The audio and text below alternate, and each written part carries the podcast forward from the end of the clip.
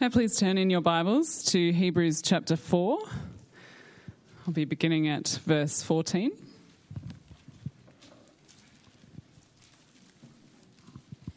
Would you bow your heads and pray with me?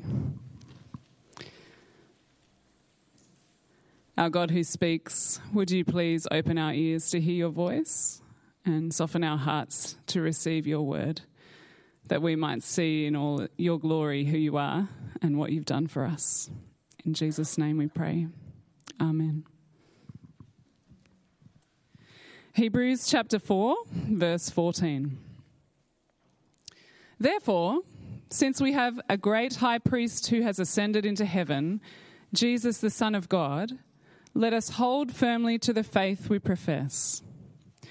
For we do not have a high priest who is unable to empathize with our weaknesses, but we have one who has been tempted in every way, just as we are, yet he did not sin. Let us then approach God's throne of grace with confidence, so that we may receive mercy and find grace to help us in our time of need. Every high priest is selected from among the people and is appointed to represent the people in matters related to God, to offer gifts and sacrifices for sins. He is able to deal gently with those who are ignorant and who are going astray, since he himself is subject to weakness. This is why he has to offer sacrifices for his own sins, as well as for the sins of the people. And no one takes this honor on himself, but he receives it when called by God, just as Aaron was.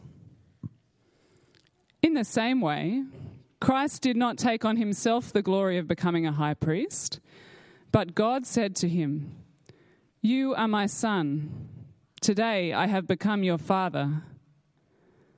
And he says in another place, You are a priest forever, in the order of Melchizedek. During the days of Jesus' life on earth, he offered up prayers and petitions with fervent cries and tears to the one who could save him from death. And he was heard because of his reverent submission. Son though he was, he learned obedience from what he suffered, and, once made perfect, he became the source of eternal salvation for all who obey him, and was designated by God to be high priest in the order of Melchizedek.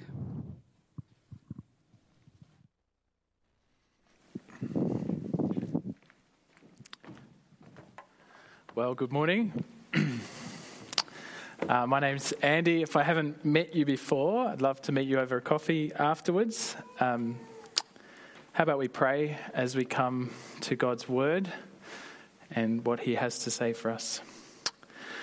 Father God, we thank you for being the God who speaks.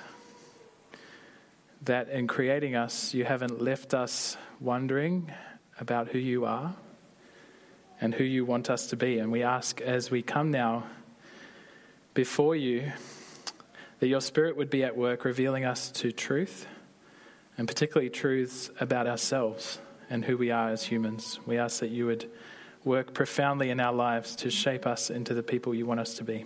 And we pray in Jesus' name. Amen. Uh, well, happy Father's Day. Um, uh, uh, if you forgot, there's still plenty of time to call your dad, as I will be afterwards. Um, it, I didn't forget. I just, yeah, anyway. Uh, it's so great to celebrate our fathers, uh, but it is worth acknowledging, isn't it, that Father's Day can bring mixed feelings. Um, for some of us, it can actually be quite painful to think of our fathers uh, either because they're no longer around, uh, or perhaps they never really were around. Uh, or maybe our memories of when they were around aren't all positive. But whether it's by their absence or their presence, whatever our fathers did or didn't do, it has a profound impact on who we are, doesn't it? For better or worse, so much of who we are is shaped by our fathers. And as a father, you can't help uh, but feel the weight of responsibility that you are a role model for your kids. But the problem is that Andrew alluded to earlier is that we all fall short of being the perfect role model, don't we? I mean, we try. We, we, we know we're not perfect, and we, we do our best to have a positive influence on the lives of those who look up to us. But is that really the best we can offer people? Just trying to do our best to have a positive influence? Well, whether you're a father or a mother, an uncle, an older sibling, a grandparent, or just someone that other people look up to, is the best you can offer someone the best of yourself? Is there something better you can offer someone and say, hey, let's follow that guy? Don't follow me, follow him.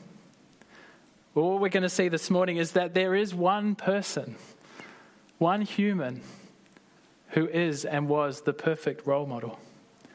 We're going to see this morning that Jesus was the perfect human which makes him the ideal role model, someone to follow, someone to base your life around, someone to try and be like. And to tell anyone else who will listen to you, follow him. But Jesus' perfection will also see that it makes him far more than just a role model. It makes him our Savior. In fact, the only hope for humanity. Uh, here at City on a Hill, we normally work our way through books of the Bible, but every now and then it's good to step back and look at what the whole Bible says about a particular topic. And so, over this series, we're asking this question what does it mean to be human? And since God made us, if we want to know who we are as human beings, well, we need to start by asking our Maker. And we saw a couple of weeks ago that the reason God made us, the reason why we exist, is that we're to be images of God. He made us for Himself to reflect His love through our rule of the world uh, and to relate to Him and one another in love. Again, reflecting God's glory as His images. And then last week, we saw how far we've fallen from what God has made us to be.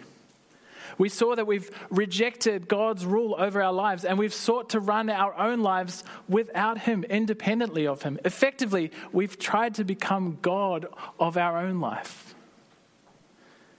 And everything that is wrong with the world and with humanity, it can be traced back to that one problem. All the suffering, all the pain, all the broken relationships, all the disease, the decay, the death, even death itself it's all a result of our rejection of God. So, what's the solution? What's the solution to broken humanity? Broken fathers, broken mothers, our broken world. Well, there was a glimmer of hope last week. Do you remember it? Back in Genesis 3, where the problem all began. There was the hope of a serpent crusher. One of Eve's offspring would crush his head. And so we read on in the Bible, and there's this question hanging there, this tension to resolve. Who will be the serpent crusher? What is God going to do with this evil? How will ever things how will things ever be made right again so that God can look at creation and say, It is very good? And as we read on through the Bible again and again, there are glimmers of hope. Great leaders arise and point people to God and do great things in God's name. And we're thinking, could this guy be the one? Could he be the serpent crusher? But they fall short. Time and time again, the curse continues. Humanity remains broken. So Joseph, he rescues his family from famine, only to have them enslaved by the Egyptians. And then Moses rescues God's people from Egypt, from slavery. But then they grumble in the desert and they die in the wilderness along with Moses. And then Joshua, he defeats all the nations and takes the promised land, but then he leaves behind some of the nations and they corrupt Israel with their foreign gods. And then the kings come, and King David well, he's the humble shepherd boy, the man after God's own heart. He slays a giant. Surely he can slay the serpent as well. But no, David fails spectacularly. He uses his power to take another man's wife and he makes her pregnant and then kills her husband to try and clean up the mess. Such a fall for someone so promising. But in the midst of all this human failure, God keeps giving us hope. God tells King David in 2 Samuel 7 one of your offspring will build my kingdom, and his throne will endure forever. And so along comes David's son, King Solomon.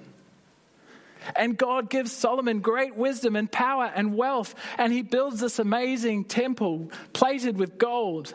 And Israel becomes this amazing nation, and the nations are flocking to Israel to hear Solomon's wisdom and see the splendor of Jerusalem.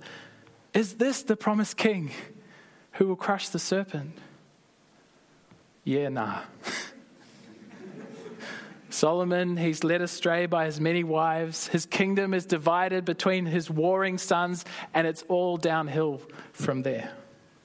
Some kings, they're okay. Others outright reject God and follow false gods. Eventually, just as Adam and Eve were cast out from the garden, Israel is cast out from their land. First, the northern kingdoms, then the southern, until only a remnant of God's people remain. But time and time again, through the prophets, God promises a king who will come, a deliverer, a Messiah king who will set up a glorious kingdom of forever righteousness, a kingdom of justice and of blessing. In fact, God Himself will come down and rescue His people. And then there's 400 years of silence until one day a baby is born in a stable in a little hick town called Bethlehem, a few k's out of Jerusalem, to poor parents who had nowhere to stay. Perfect humanity began life in an animal trough angels announced his arrival, not to kings, but to the working class shepherds in the fields nearby. Astrologists journeyed from the east to visit this baby because a special star had told them that great king had been born. Now, you only have to read the Gospels to see that the man this baby grows up to be was remarkable. Everything about Jesus is flawless, faultless. He's so merciful, so faithful. Listen, if you're here today and you haven't read the biographies of Jesus, the books of the Bible called Matthew, Mark, Luke, and John, uh, and I don't mean read them in primary school or read bits of them at school scripture, can I challenge you? Read through them. I don't think you can read the Gospels and not be blown away by Jesus. To be persuaded that this guy is perfect humanity. See, humans, you and I, we were made in God's image. But Jesus, he is the image of the invisible God, Colossians 1:15. He's the exact representation of God's perfect being. Hebrews 1 3. No one has ever seen God. That's true, right? Have you ever seen God? No one's ever seen God. But the one and only Son, who is himself God and is in closest relationship with the Father, he has made him known. So if you want to know what God is like, look at Jesus. And if you want to know what humanity is meant to be like, look at Jesus. Does anyone know what, what this device is? It should come up on the screen. Want to have a stab at it? Any engineers out there? It's an atomic clock. Uh, these clocks are the clocks that all your iPhones and Android phones set their time to. Um, the average wristwatch, it can lose about 15 to 30 seconds a month. Um, high end precision watches, if you really want to splash out, um, you might get it down to five seconds a month accuracy. Atomic clocks, accuracy, around one second every few million years that they, they might lose. Now, if you want to know what the time is, the real time, set your watch to an atomic clock. If you want to know what a human is, set your life to Jesus. He is the perfect standard of what it means to be human. He's exactly what God intended humanity to be because in Jesus, God came to dwell among us as a man. Now, how do you try and summarize Jesus' perfection in one sermon? You can't. Uh, that's why we preach about Jesus every week. So keep coming back and hearing more about Jesus. But here are four ways we see Jesus' perfection. Firstly, he was perfect in love. No one has ever loved like Jesus loved. We see in the gospel his compassion for the sick, his tenderness toward the lowly and the outcast, how he breaks cultural norms to speak with a Samaritan woman. He knows her secret and shameful past, and he loves her despite it. He eats with tax collectors and prostitutes, those that society had outcast because they were so far away from God, God who was standing right there in front of him. He invites himself round to Zacchaeus' house, the man who everyone despised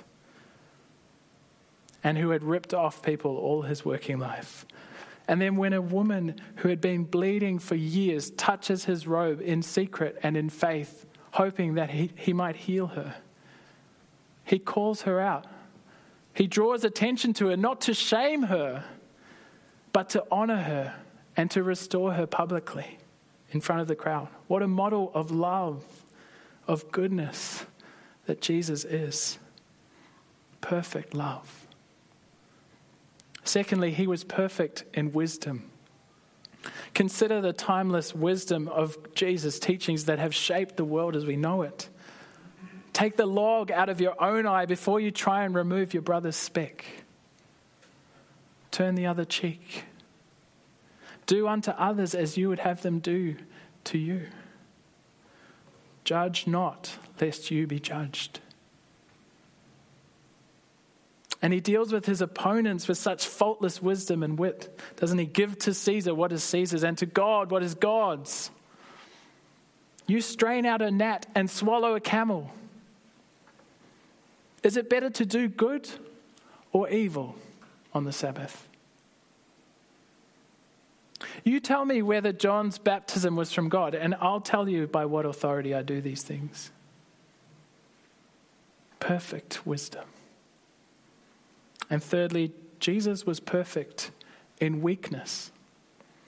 Perhaps this needs a bit more explaining, so we'll give it a bit more time. The thing we need to understand is that as much as Jesus was God in human form, Jesus was really a human. See, I think sometimes we can think of Jesus as some kind of superhuman, like a, a demigod, half God, half man. Uh, there are kids' songs that talk about Jesus as a superhero which is kind of true and it's kind of cool. So I'm not saying we should get rid of those songs, but it can kind of make us think that Jesus was some kind of superhuman, that he wasn't weak like us. That sin and weakness, it just bounced off him like bullets off Superman. But Jesus was not God disguised as a human. He wasn't God wearing a human suit. No, he was fully human. For all his divine wisdom and miracle working, Jesus got tired. He got hungry. He got distressed and indignant. He wept. He slept. He often got peopled out and needed some downtime and his miracles and his teaching, it was not done in his own strength. Every miraculous thing he did was in the power of the Spirit and in prayerful dependence on his heavenly Father. And it exhausted him. Besides, for most of his life, Jesus wasn't performing miracles and preaching. He was working in Nazareth as a tradie. His hands would have been scarred and his joints worn out by years of working as a carpenter. Isaiah, one of the prophets that prophesied his coming, he said there was nothing in his appearance that would attract us to him. And the gospel writers, they don't say anything about Jesus' appearance. I think that might have been a bit premature if that. That's not Jesus. And yet Jesus was perfect, right? Which it shows us how different God's standard of perfection is to the way the world thinks. You can show Thor now if you want. Who does our world think a perfect specimen of humanity is? Stunningly good looking, perfectly chiseled body. Maybe it's something like Chris Hemsworth. Six foot three. He's got the looks, the body. He's got a great sense of humor. He gives generously to charity. Uh, he's one of the highest paid actors in the world, and yet he doesn't take himself too seriously. He's a family man. He loves to surf. He's got his own fitness app if you want to get it. I haven't got it, that's why you can tell. Um, but when God becomes a man, it's not his physical appearance that displays perfect humanity. He was despised and rejected.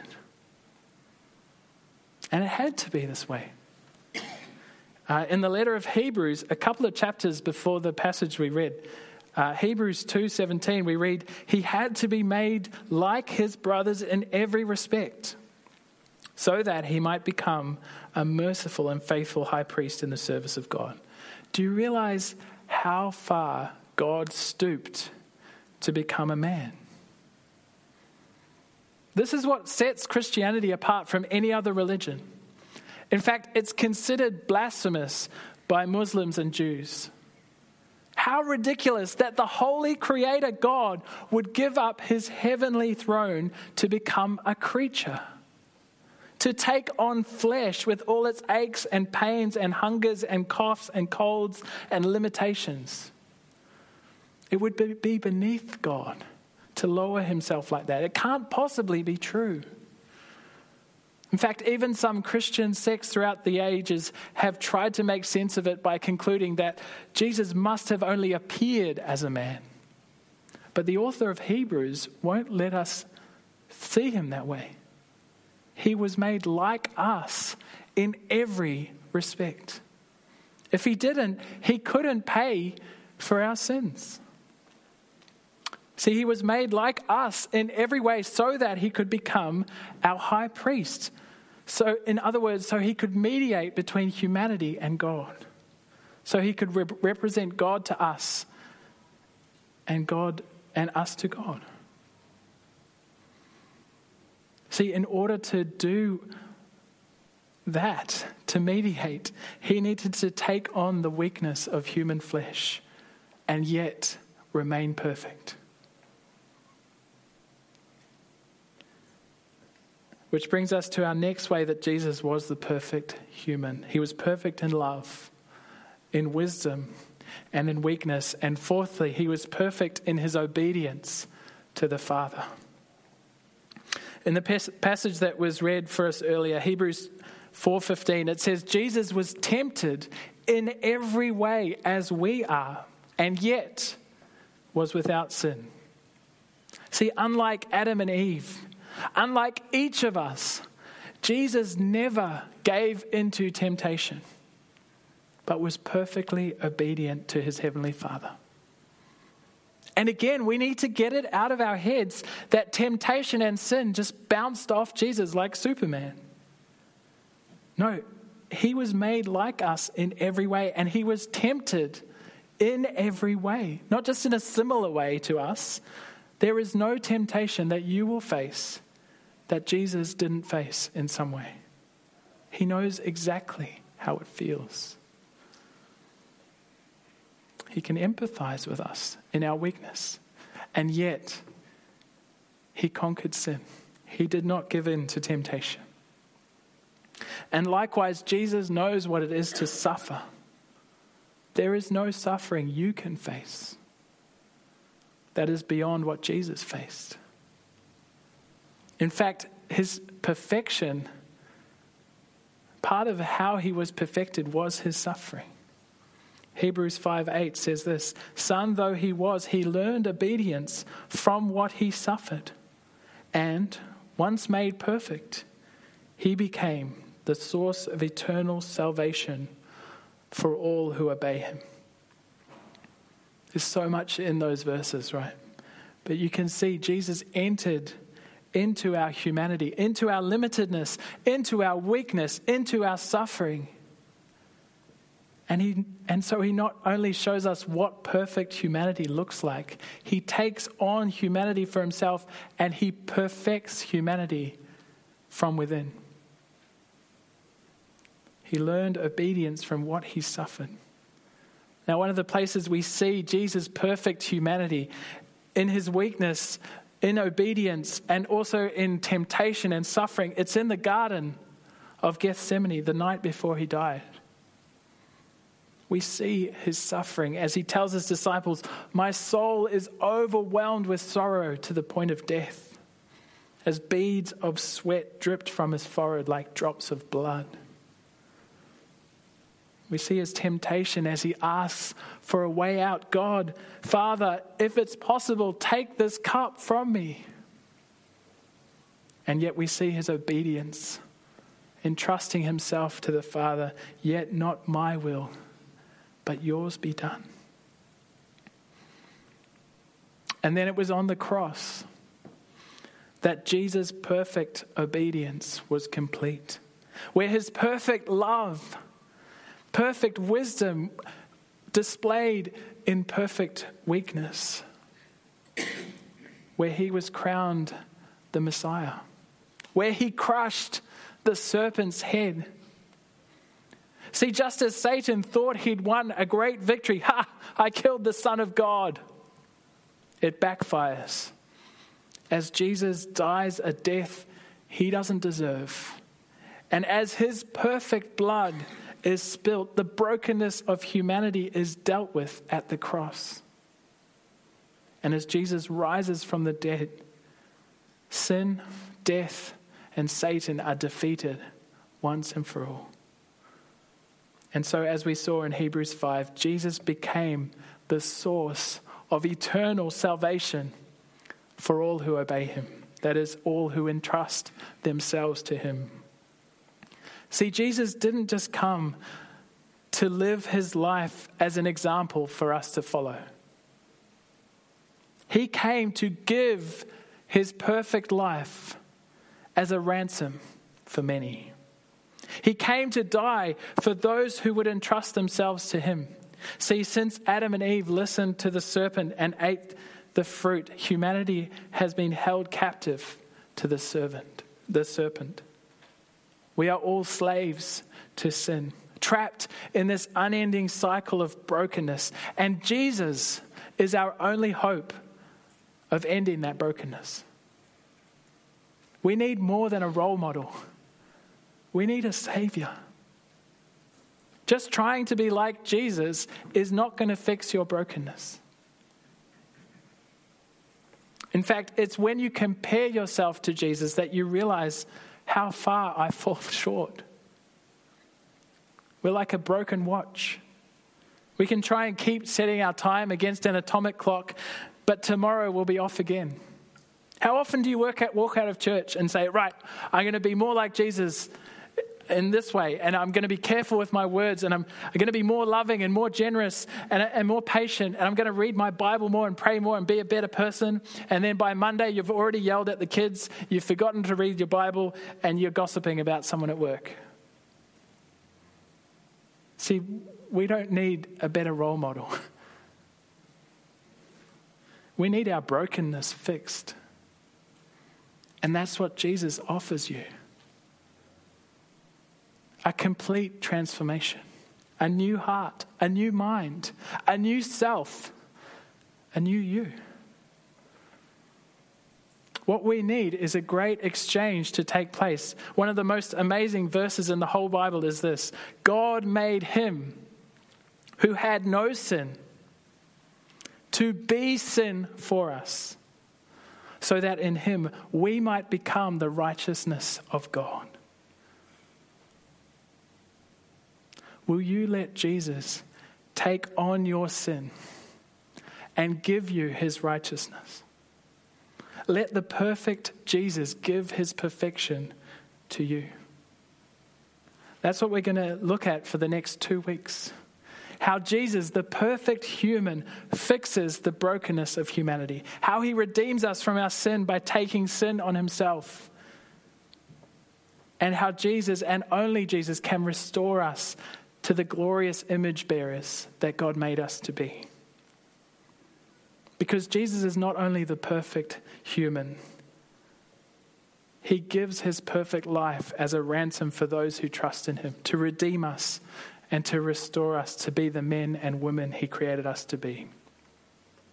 So, as we close, can I leave you with one question?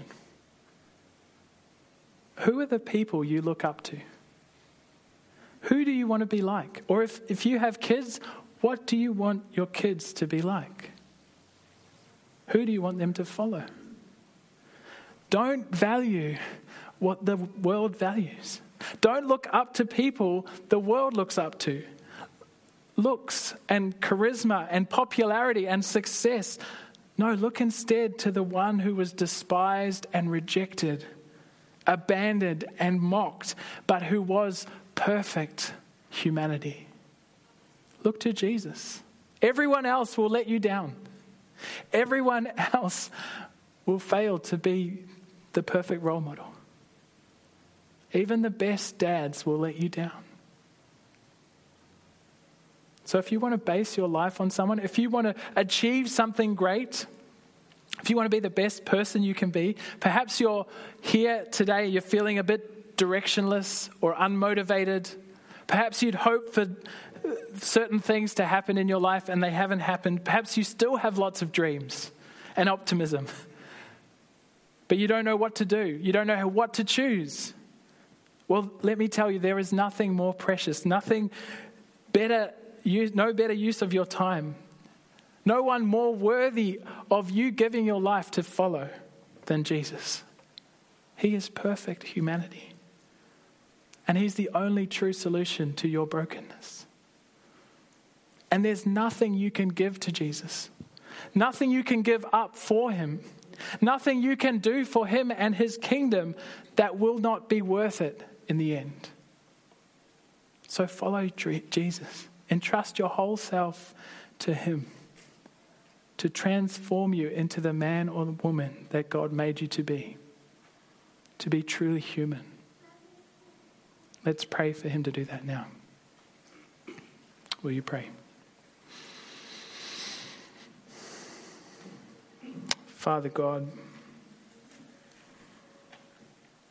we can see the whole history of humanity play out in brokenness, in rebellion, in hatred of you and hatred of one another. We can see how we fall short of your perfect standard. We thank you for Jesus. We thank you for his love, for his wisdom for how he fully experienced our weakness and yet was obedient to you until the bitter end. And we thank you that on the cross, he took our brokenness and made it possible for us to be restored to you. And so, Lord, we ask that you would help us to throw off everything that hinders and the sin that so easily entangles and run the race, fixing our eyes on Jesus, the author and perfecter of our faith. And Lord, we pray for any here today or hearing this on the live stream or in the future, any who don't yet know Jesus as their Lord and Savior. Holy Spirit, would you work in their lives, in their hearts, in their minds, so that they might see the glory and perfection of Jesus their own brokenness before you that they may repent of their sin and turn to Jesus, be saved and transformed, and given eternal life with all who follow him. We ask this in Jesus' name. Amen. I'm going to invite the band up now. Uh, we're going to sing a, an oldie but a goodie. Um, it's one of my favorites. Uh, there's a line in this song that talks about, it's called The Servant King. I don't want to leave you in suspense. Um, there's a line about Jesus' uh, hands that flung stars into space to cruel nails surrendered. What a beautiful image of the perfect human who gave himself uh, to die for us, to set us free. So let's uh, sing of our servant King.